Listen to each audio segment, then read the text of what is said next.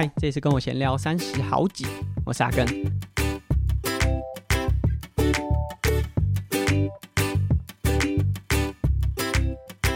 哇，现在。录音的状况水深火热啊！这一集呢跟之前不太一样，以前我们都会说啊压线录音啊什么，这一集没有压线，这一集其实时间还蛮充裕的啊，剪辑啊上架应该也不是什么太大的问题。但我现在录音啊，就躲在房间里面，而且我还蛮担心的，因为呃我太太的姐姐就是要有一个考试，所以她就把小朋友呢寄在我们家里。那两天的时间，包含昨天早上，我太太就是开车去保养厂保养，所以一一整个大概白天的时间，就我带三个小朋友，我们家这个未满十一个月的和两个不到就大概五岁以下的这个小朋友，哦，混乱了。而在这里哈，温馨提醒大家啦，你要么就是就不要生，要么就是生了。啊，好好经营你的夫妻关系，千万不要变成单亲呐！那单亲带小孩真的是，哎，不容易啊。那尤其是这个一次，我觉得不是乘以三哦，是三次方哦。就是这个在带小孩小朋友的时候，那个状况啊，是叠加上去的复杂。那现在他们就是在外面被我指定啊，他们坐在椅子上多久，等下才可以看多久的电视。那当然不包含我们家小朋友，我们家小朋友现在是还。不让他用任何这个有荧幕啊、有三 C 的这些东西，太年纪还太小，对眼睛的发育不是很好。总之，现在真的水深火热，我希望这一集可以赶快录完。之前前几集我们每次这样说。大概也都录个三四十分钟，我希望我这一集可以大概二十几分钟可以把它解决。那我们在上一集的听众 Q&A 的结束，哎、还是有听众、可能来不及提问，所以就在那个叙述当中有提问，问说，如果是没有以这种赛事目标啊，或者是要那什么、呃、完成什么多困难的比赛啊，要站上凸台啊，那如果自行车的话，这个训练要怎么安排会比较适合？那我觉得第一个。第一个建议就是啊，千万不要只有自行车，因为其实自行车是一个相对没有什么对地冲击的运动，所以其实蛮有可能就是如果你骑乘的量很多，然后都没有其他的运动，可能会有一些这种骨质密度不足，就是简单来说就是骨质疏松的可能性啊。就是如果大家有看一些呃，无论是长照或者是老年。想要让它可以有更健康的状态，但无论是稍微要有一些对地冲击，例如说跑步或者是重量训练，它可以增加你骨骨头的一些负荷，那间接的就会让骨质密度呢有比较好的呃获得一些效益。那自行车因为它没有对地的冲击，其实。并不，如果你全部都是自行车，并不是那么健康。那好，假设我们就先不谈论那么复杂，就以自行车来说，那你没有比赛，只是想以健康为基础，要养成一个好的习惯。那我觉得很简单，你就是以一周七天，那可能抓个两天到三天，反正你也不是要比赛，那就你就抓两到三天，那就是每周，例如说每周的呃二四日，就是礼拜二、礼拜四、礼拜日啊。帮自己就是安排一个有固定 routine 的这种活动方式，例如说，呃，你礼拜二就是做间歇，三十秒快，三十秒慢，啊、呃，八组三趟，嗯、很单纯，就是你每周的二都是做这个。那礼拜四呢，哎，就来做一些呃比较不一样的内容，就是这个间歇可能长度长一点，有五分钟的呃中强度，就是它不像你在做三十秒快，三十秒慢那么激烈。但是强度会那五分钟会稍微高一点，然后休三分钟，那可能反复个呃四到六趟。那这是礼拜四，因为周间大家可能都上班嘛，所以时间上面没有那么充裕，所以大概都是可以抓在四十五分钟、一个小时以内结束的这种训练或者是骑乘内容。那当然你也可以就不要那么复杂，就是礼拜二安排一个路线，可能是平路为主的。那礼拜四呢，哎，可能稍微有一点爬坡。那周日呢？如果你要骑，诶，稍微安排一个长距离。那我觉得以这样子的方式，反正你也没有要规划什么比赛嘛，你就把它变成是一个每周固定的课表。这个课表我指的不是训练课表，就有点像是我们以前上学的时候，你礼拜二是啊、呃、国音数社自，那礼拜二是什么？就是它是一个非常有节奏。那你把它养成习惯之后，其实你每到那一天，你都知道自己要做什么的时候。会很容易的进入到那个状态，运动的状态。那当然，还是回到，如果真的是想健康的话，我是希希望可以更扎实一点啦。就是如果你把呃自行车当成是有氧的，那你也许可以找一个肌力训练，那不一定要是真的是扛杠片啊这种重量，但也许是可以比较偏肌力的面向的一些训练。例如说，你可以去跟人家做一些不一样的徒手肌力也好，或者是有一些团课，我觉得都是一个很好的方式。那如果真的是单纯为健康，千万不要只选一种运动，因为当你只选运一种运动，你的身体会一直长成适合那种运动的样子，但是那不一定是最健康的。你你大家知道吗？就自行车选手的身体体态啊，其实不是很健康啊，他们的颈椎或者是腰椎可能都有一些因为长时间从事那个运动所造成的伤害。那如果以运运动是为了健康为基础的话，真的需要更全面一点。那当然，像从事铁人三项可能会是一个蛮好的选项，因为呃，你有路上的，有水中的。那游泳的过程当中，又是比较以上肢，它会和路上你的自行车跑步以下肢为主，会有一些不同，所以也许是一个比较好的选择。那这是回应我们听众在 Spotify 上面的回应。呃，在这个礼拜节目播出的这周周五呢，我会上台北。那这次的任务，连续两周我会到。台北担任铁人三项的教练讲习，不是学员，我这次要担任讲师。那蛮感谢铁人三项协会的啦，因为讲白了，其实是大部分的这些在线的一线的教练可能都很忙，所以他们没有办法担任这次的讲师。那呃，我说真的，我自己就是在这个教练群当中比较体制外的啊，大部分的这些讲师。就是能够到铁人三项讲习的讲师，要么是学校系统，就是他可能是大专院校的教授，或者是呃，他可能在大专院校里面服务，甚至是带队教练，或者是他是资历很完整啊、学生时期或者是选手时期就都是在国家队里面，然后一直到转教练，然后进入到这个教练的职场。那这是一个比较完整的流程，或者是大家比较常看到教练讲习会出现的讲师。但我呢，我就是你要说我是学校系统知识体大，如果大家不把它当成学店，也许可以啦。但是简单来说，我就是比较特殊的族群。那真的很感谢铁人三项协会就这次的邀请。那呃，两周的时间，就我的主题可能是针对 A、B、C 级的呃教练会讲转换区，那另外 A 级的教练还会再有其他延伸的主题。那如果有听众刚好有上这个教练讲习的话，那也许我们可以在会场有更多的交流。那这一节节目要正式开始之前，还是和大家分享一下，就是我们跟硼石的合作持续进行中，会一直到。七月三十一号，那这个硼石的咕咕饮啊，最近我就是把它放在泳池的零食柜，因为我们泳池的这工作说是体力活，其实也还好，但是在一个这么动态的场馆工作，其实也是蛮消耗体力的，所以放在零食柜里。对于我们的呃伙伴，其实反应都蛮好的，那很喜欢它的口感，那包含我自己就是持续在使用。那如果大家有兴趣的话，我会放在就是文字叙述的连结当中。那如果大家有兴趣，到七月三十一号呢，都有这个团购的相关优惠。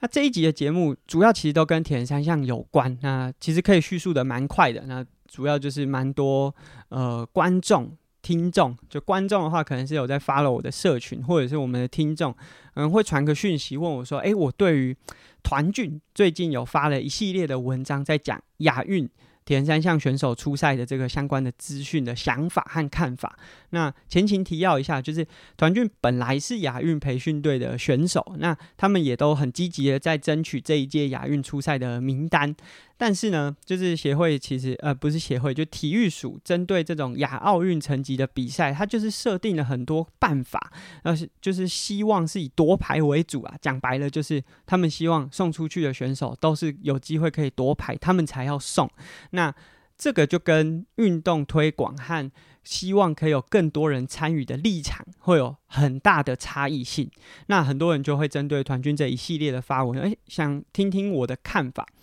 那简单来说，我的看法，如果在过去这一百四十多集节目当中都有听的听众，一定都知道我立场很简单，就是我比较倾向是自由开放的那个面向，就我不希望有这么多只手伸进这种选拔机制啊，很多的规则规范，或者是立了一大堆的规章，然后去限制选手这个那个。但是它其实有很多复杂的背景，就是它跟台湾目前的现况有很多复杂的背景，包含在我们第一季的第三十八集万恶协会那一集里面，我们就有提出很多不一样的观点，就是跟目前啊，我自己在看网络上很多人就是为骂而骂，我可以理解大家是铁人三项的玩家，所以希望可以力挺铁人三项在台湾优秀的选手，这个是就无论是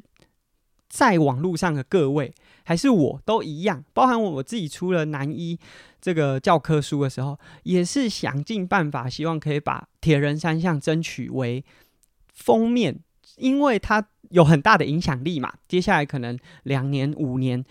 这个学生看到这本课本的封面的时候，可以看到这个运动，甚至是这个运动的选手。所以当时我们就把团畯放到了课本的封面，我们就是希望可以有更多人认识。但是大家对于这个理解。不够全面，不不太懂这个规则的时候，常常会把体育署、协会，甚至把很多根本跟这个协会没有关系的组织，都一并推成，他们都会用两个字，就是体协，体育的体，邪恶的邪，就是其实他根本没有理解这背后到底哪个单位负责的是什么事情，然后甚至包含团畯这个贴文出来之后，他所指的单位和。他想批判的单位，诶，大家好像都没有很理解，所以我觉得大家除了批判之外，这个团畯贴文最重要的背后是选手最需要的是民众的关心、参与和实质上的加入。大家都不完全不懂这些这个状况是怎么样，然后在做这些批判的时候，说真的，背后如果真的有一个这么邪恶的单位的话。他们会想说啊，你们这些外行的人，反正你们对我们这个影响，你也打不到痛点，好像也没有什么正面回应，或是积极去处理这样事物的这个必要性啊。所以简单来说，就我觉得民众很希望国内的铁人三项选手可以有更多的机会，无论是在亚运这样层级出赛的机会，或者是在台湾获得更多资源的机会，但大家要参与啊。大家要真的去参与啊！那大家都会说：“哦，没办法，怎么会没办法？”说真的，诶，我们前面有讲说我会参与铁人三项的教练讲习。那我现在讲这个，会不会影响未来铁人三项协会再邀请我去担任教练讲习的这个意愿？绝对会啊！他们会觉得说：“哎，你在那边讲这个，对我们协会会有一些负面观感。那你一直讲，我干脆不要找你。”会不会会啊？但是没差嘛，不要找就不要找，这是我的立场。那但是如果大家都不参与，都只是在网络上批评，其实对实体的这些单位根本不痛不痒。所以更需要的是大家真的，诶，无论是你去到现场，也许让这些体育署的单位看到说，哇，原来铁人三项的支持群众就是这么多。说真的，为什么像棒球这样子的单位不太能够被乱搞？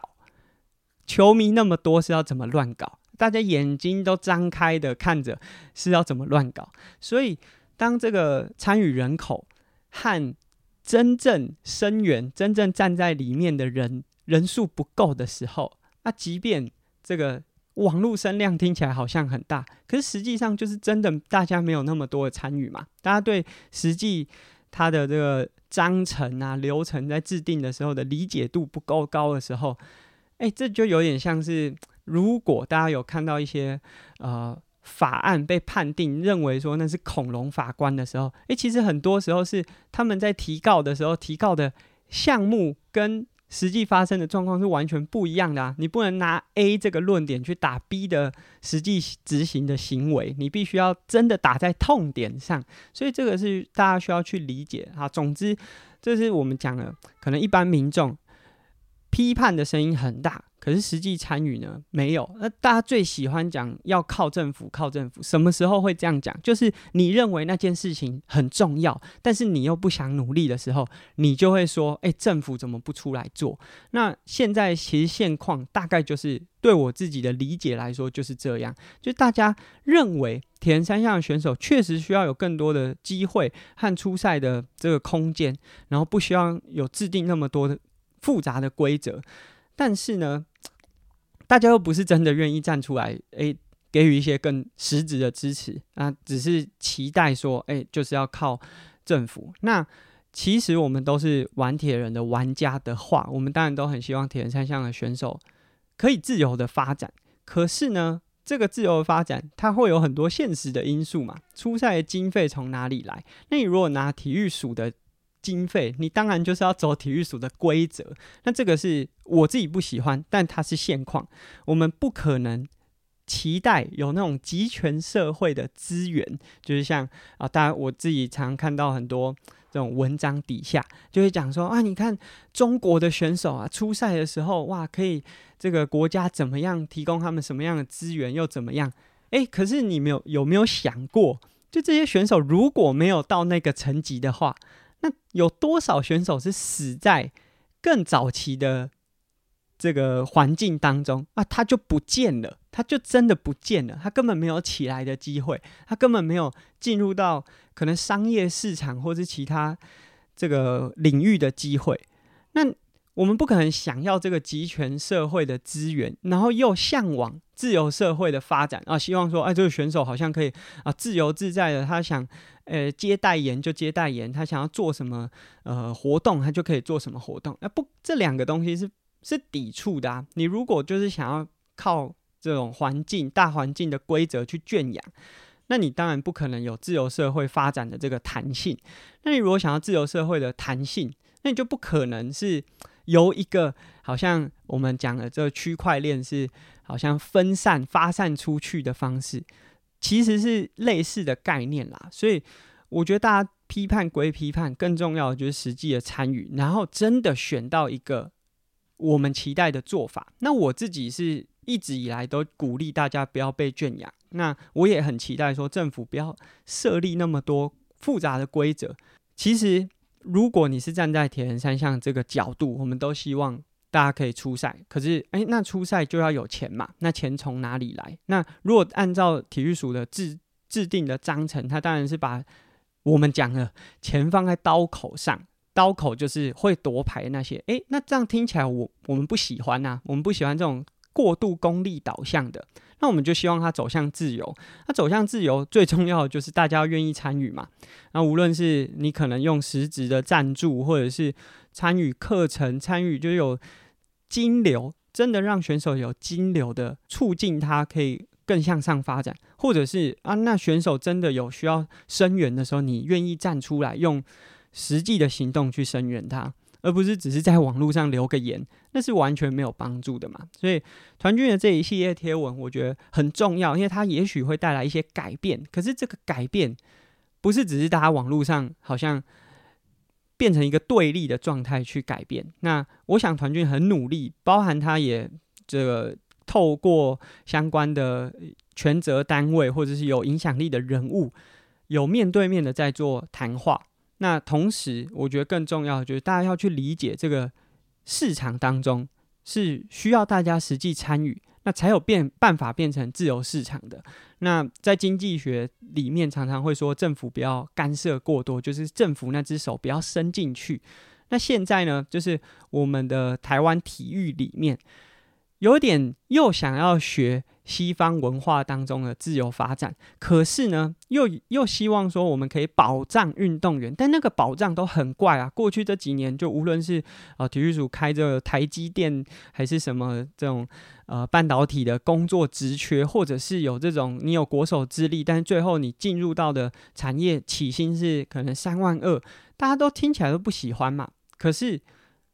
如果你不想依靠这个，那你就必须要走自由市场的那个。导向，那这个需要有更多人参与，无论是企业面向，诶，有更多的企业愿意让运动员有机会进入到职场。诶，说真的，在过去的就这一年当中，我在求职的过程，我会觉得啊，还好我还还算可以自己自干一些东西啦。不然，如果我真的要走单一的求职系统，那运动员在求职的这个环境当中，除非你真的遇到。观念很开放的企业主，不然真的，大家对于那个头衔或者不管是头衔还是那个学历，甚至那个你努力的过程是完全不在意的。那我想我们的听众啊，就是相对来说已经听了我自己的节目这么多集了，我想在观念上可能已经相对是比较开放的。那我们希望是大家可以多有实质的参与，而不是只是在网络上发发废文，然后整天用体协体协用一个字去打翻所有现况。当然有很多要改的。你问我说，协会里面有没有这种爱将文化？或者讲说不爱将文化，就是有没有特别喜欢用谁，或者是对谁就觉得很感冒，就是想尽办法，好像封杀他、冰他，诶，绝对有啊！我这不会演，就算协会听到这个啊，等一下打电话来说，那我觉得你这个言论好像不太适合啊，那教练讲席你还是不要来了。我觉得我还是可以讲嘛，就是反正我就是走在自由发展的那个面向上。那如果假设今天我真的被封杀，我也是没有那么在意啦。这个现况是确实是有的。那依赖的就是，如果这个被封杀的人，大家愿意声援他的强度高到某个程度，我想也没有人敢啦。再再次提醒啊，棒球啊。那个人口数、观众啊、参与度啊，然后或者是大家放大镜检视的程度这么高，哪有多少人敢黑箱？所以这个还是需要大家参与。简单来说，想解决这个问题最简单的方法，就是大家真的实质的去参与，去支持你所想要 support 的选手，就这么单纯。那今天最后一个主题，就是在金曲奖的时候，郑怡农呢，他拿到了。台语的这个奖项啊，结果在致辞的时候没有用台语，那引发很多讨论啊。就是有很多这种台语推广文化的单位，就是说，哇，你好不容易拿了一个奖，然后你在上面没有用台语讲这个得奖感言，那你是不是有点不符合？你这是不是假的？你是不是假的这种台语台语文化推广？那当然就引发非常多的讨论。我自己觉得其中一个最让我呃。很认同，而且其实在我自己的身上也蛮常发生的，就是有人说，哎，贡献或者是认同文化，难道只能用一种方式吗？就当郑怡农拿下台语的这个歌曲的奖项的时候，他站在台上，虽然没有用台语去叙述他的得奖心得，可是会不会有很多其实不会讲台语的人，因为他用。这个我们讲的国语或者是呃北京话，就是发表这项致辞之后，哇，觉得很有深度，哎，愿意来听听看台语歌曲那背后他这个创作过程或相关的故事，哎，反而因为这样更学习到台语。我自己是从一个我家以前只能讲台语的家庭开始的，就我从。呃，我爸妈还没有离婚之前，小学四年级以前，我在家里不能讲国语啊。就我爸其实是那种很标准，就是本省人，在家我们只能讲台语，打电话接起来，我们也只能用台语先问对方被垂向，这个是我们以前的生活。那随着就是后来父母离婚，没有这个规则了，那也因为。外在环境就是国语居多，所以我们都一直讲国语。那常常我们回家啊，就是我爸就会说：“你看恁今嘛拢无咧讲台语，讲话拢加袂练凳，或者是无标准这种，他们就会用这样子的话。那其实，在我们心里就会更排斥讲台语，因为会觉得说，我都为了因为跟你见面，然后。”啊、希望说，哎，有一个更亲切沟通的方式啊，选择用台语了。那你们还用这个方式，那我干脆都不要讲，就不会被你们嫌。就是我们会有这样子的心理的想法。所以，当这个郑怡龙他在颁奖典礼上虽然没有用台语致辞，但他用他的方式去传达他用台语创作的理念的时候，难道大家不会觉得说，哎，他是用了另外一个角度去打？过去如果都是说台语的人没有办法达到的受众吗？那这个对我来说，我们今天有说今天的主题都是衍生跟铁人三项有关，哪里有关？就是在过去这几年，因为我是一个没有比过二二六的，我也不会说我自己是铁人玩家啦。我自己觉得我就是喜欢这个耐力运动，喜欢游泳、骑车、跑步的耐力运动，包含越野。所以我没有一直没有定义我自己是什么样的选手也好，或者是教练。可是有很多人会觉得说，你没有比过二二六，你凭什么教铁人三项？那我觉得这样子的框架，它当然有一定程度的合理，但是我觉得真的有点像是那些啊、台语推广者，然后用了非常高标准，然后认为说啊，你讲的不标准就不配，或者是你没有达成什么，你就不得不配位啦，这个感觉。所以在这过去的呃，可能从开始教铁人三项就有非常多这样的声音。那我想现在其实市场上有越来越多的铁人三项玩家，就无论他比的距离是什么，啊，也开始转成教练了。其实我想大家都有遇到类似的问题，那很多人会。用这样子的声音去说啊，你没有完成过什么，你就不配当什么。我觉得那个框架都是一个不断在限缩，把这个框框越走越小的一个限制啊，好像一个限制器。也许对于很多人来说，他最终也都没有想要比到二二六，或者是他也没有想要玩铁人玩到这个程度。但是呢，你用这样的滤镜去看所有人的时候，你早就已经先把。受众和市场区分成小小的一块又一块，那当然我自己说真的是没有很在意，因为你要认为我是什么，那都没有关系，因为我想做的就是就是推广。你要说是铁人三项运动，或者对我自己来说，它就是复合式运动 （multi-sport）。这在国外，哎，铁人三项有很多名称，有人叫 Ironman，它就是指。二二六这个距离，那有人叫 Triathlon，就是涵盖了所有游泳、骑车、跑步的运动，或者是 Multi Sport，有冬季三项，有越野三项。那对我来说，我根本不在意现在你想学的，或者是大家真正 care 的是什么。我只是觉得这个运动很不错，那也许更值得更多人可以参与。那我想，也因为我的观念是这样，所以我打到了一些。没有那么哈扣的族群和市场，那我也相信有些很哈扣的族群和市场，他自己会找到那些不比 FXT 就好像不是极限，不是不是王者的那个族群。那我想大家都有自己的选择啦，但是有时候用一个就过度的滤镜啊去看这个现况的时候，那也许。我们永远打不进那个主流的市场，就是小圈圈一直变成小圈圈。那当然，有的时候啊，就像听独立乐团，大家希望自己在听的那个歌还没有被大家发现，还没有那么多人喜欢，好像有一种优越感，就只有我知道，只有我可以完成这个比赛，没什么人参加过，只有我达成的那个小圈圈的优越感。但如果我们真的是想把这个运动推出去的话，这个是行不通的啦。那从这个郑怡农在金曲奖的事件呢，这是我的一些小小的心得。那这一集的节目啊，说要短短录也是二十八分钟。那感谢今天收听我们节目。刚刚可能背景有很多小朋友的叫声啊、哭声，我想要去看他们。坐在椅子上的时间有多久？可以看多久的电视？那如果喜欢我们的节目呢？可以用 Apple Podcast 给我们五星的评价，或是留下你的想法。包含在 Spotify 呢，现在都可以留下对于每个单集的看法和观点。那这集节目就到这边，我们下集见，拜拜。